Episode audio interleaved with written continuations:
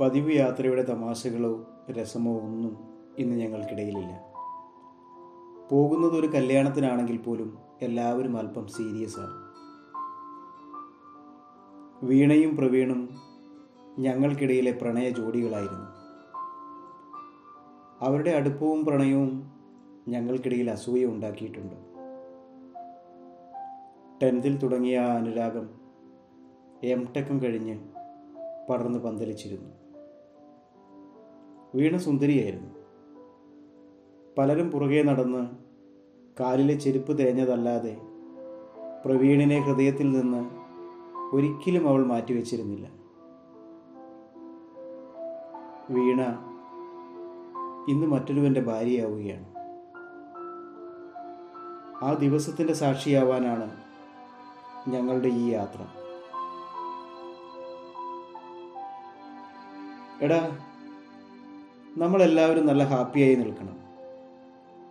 അവൾ പോയാൽ പോട്ടടാ. നിന്നെ അവൾ തഴഞ്ഞു എന്ന് തോന്നരുത്. നീ അവളെ തഴഞ്ഞതായിട്ട് അവൾക്ക് തോന്നണം. അതിന് ഞാനൊരു പണി ഒപ്പിച്ചിട്ടുണ്ട്. കിഷോറിന്റെ വാക്ക് കേട്ട് ഞങ്ങൾ കാര്യം തിരക്കി. അത് പറയാം. നിങ്ങളൊന്ന് നിന്ന് തന്നാൽ മതി. ഞങ്ങൾക്കിടയിലെ ഉസ്താദാണ് കിഷോർ. ആരും ചിന്തിക്കാത്ത കാര്യങ്ങൾ ചിന്തിക്കുകയും നടപ്പാക്കുകയും ചെയ്യുന്ന ഒരു മിടുക്കൻ. ഓഡിറ്റോറിയത്തിനടുത്തെത്താറായപ്പോൾ കിഷോർ ആരെയോ ഫോൺ ചെയ്യുന്നത് കണ്ടു. നീ എവിടെയാ? ഞങ്ങൾ എത്താറായി. എല്ലാം സെറ്റല്ലേ? വണ്ടി ഒതുക്കാൻ ആവശ്യപ്പെട്ടിട്ട് അവൻ പ്ലാൻ വിവരിച്ചു.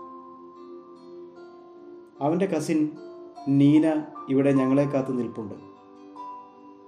പ്രവീണിന്റെ ഭാവി വധുവായി അഭിനയിക്കാൻ എടാ അത് വേണ്ട. ആ കുട്ടിയുടെ ഭാവിയുടെ കാര്യമാണ്. വെറുതെ ഒരു പെൺകുട്ടിയുടെ ജീവിതം വെച്ച് കളിക്കരുത്. പ്രവീൺ ഒട്ടും തന്നെ അതിനോട് യോജിച്ചില്ല. ഞങ്ങൾക്കും അത് അത്ര സ്വീകാര്യമായി തോന്നിയില്ല. ഇത്രയും ആൾക്കാരുടെ മുൻപിൽ ഇങ്ങനെ ഒരു നാടകം കളിച്ചാൽ എന്തായിത്തീരും? അത് വേണ്ടടാ. എടാ ഇത് ഞാനും നീനയും അവളുടെ പപ്പയും അമ്മയും അറിഞ്ഞുകൊണ്ടുള്ള പരിപാടിയാണ്. അവരെല്ലാം ഓക്കെയാണ്. ഓടി കാറും പത്രാസും കണ്ട് അവൾ ഇവനെ തേച്ചില്ലേ? അതേ നാണയത്തിൽ തിരിച്ചൊരു പണി. അവളേക്കാൾ സൗന്ദര്യവും കാശുമുള്ളൊരു പെണ്ണിനെ തന്നെ ഇവന് കിട്ടി എന്ന നിരാശയോടെ വേണം അവൾ കഴുത്തിൽ താലി അണിയാൻ. ഇതെന്റെ പ്രതികാരമാണ്. എന്റെ ചങ്കിനു വേണ്ടിയുള്ള ഒരു കൊച്ചു പ്രതികാരം. ഞങ്ങളുടെ എതിർപ്പുകൾ നീന കടന്നു വന്നപ്പോൾ ഇല്ലാതായി. നല്ല പ്രസരിപ്പുള്ള മിടിമിടുക്കി കോട്ടയംകാരി അച്ചായത്തിപ്പെണ്ണ്. എവിടെ? എന്റെ ഭാവി വരൻ ഞങ്ങൾക്കിടയിൽ നിന്ന് അവൾ പ്രവീണിനെ തിരഞ്ഞു. പ്രവീണിന്റെ കൈപിടിച്ച് വലിച്ചുകൊണ്ട് അവൾ പറഞ്ഞു വന്നേ വന്നേ കുറച്ച് കാര്യങ്ങൾ പ്ലാൻ ചെയ്യാനുണ്ട്. അളിയ ഇത് പൊളിക്കും.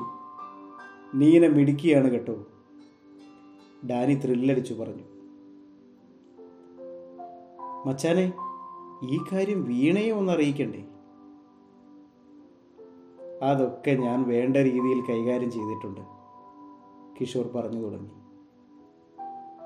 വീണയുടെ കൂട്ടുകാരിയെ വിളിച്ച് ഞാൻ കാര്യങ്ങൾ വിശദീകരിച്ചിട്ടുണ്ട്. നൂറ്റൊന്ന് പവൻ ബെൻസ് കാർ എറണാകുളത്ത് ഫ്ലാറ്റ് ശരിക്കും പൊക്കിയടിച്ചിട്ടുണ്ട്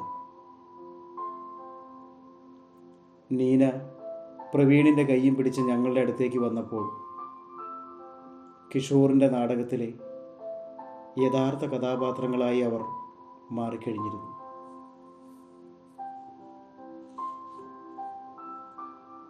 പ്രവീണും നീനയും തകർത്തഭിനയിക്കുമ്പോൾ വീണയുടെ മുഖത്തെ കൃത്രിമ ചിരി ഞങ്ങൾ നന്നായി ആസ്വദിക്കുന്നുണ്ടായിരുന്നു. താലികെട്ട് കഴിഞ്ഞ് കുങ്കുമം ചാർത്തുന്ന ചടങ്ങ് വന്നപ്പോഴാണ് പ്രവീൺ തന്റെ യഥാർത്ഥ പ്രതികാരം പുറത്തെടുത്തത്. വീണയ്ക്ക് വ്യക്തമായി കാണാൻ കഴിയുന്ന വിധം പ്രവീൺ തന്റെ ചൂണ്ടുവിരലിൽ ഒരു പിന്നുകൊണ്ട് കുത്തി ഒരു തുള്ളി രക്തമെടുത്തു. എന്നിട്ട് നീനയുടെ നെറുകയിൽ സിന്ദൂരം പോലെ തൊട്ടു. ഞങ്ങൾ ആകെ അന്താളിച്ചു പോയി. പക്ഷെ നീനയ്ക്ക് ഒരു കൂസലുമില്ല. ചടങ്ങുകൾ കഴിഞ്ഞ് നീനയുടെ ബെൻസിൽ ചാരി നിന്ന് കഥ പറയുമ്പോൾ പ്രവീൺ കൂട്ടിച്ചേർത്തു. വീണയോട് ഞാൻ പണ്ട് പറഞ്ഞിരുന്നു നിന്റെ നിറവിയിൽ ഞാൻ കുങ്കുമം ചാർത്തുമ്പോൾ അതിൽ എന്റെ ഒരു തുള്ളി രക്തം കൂടി ചേർത്ത് വയ്ക്കുമെന്ന്.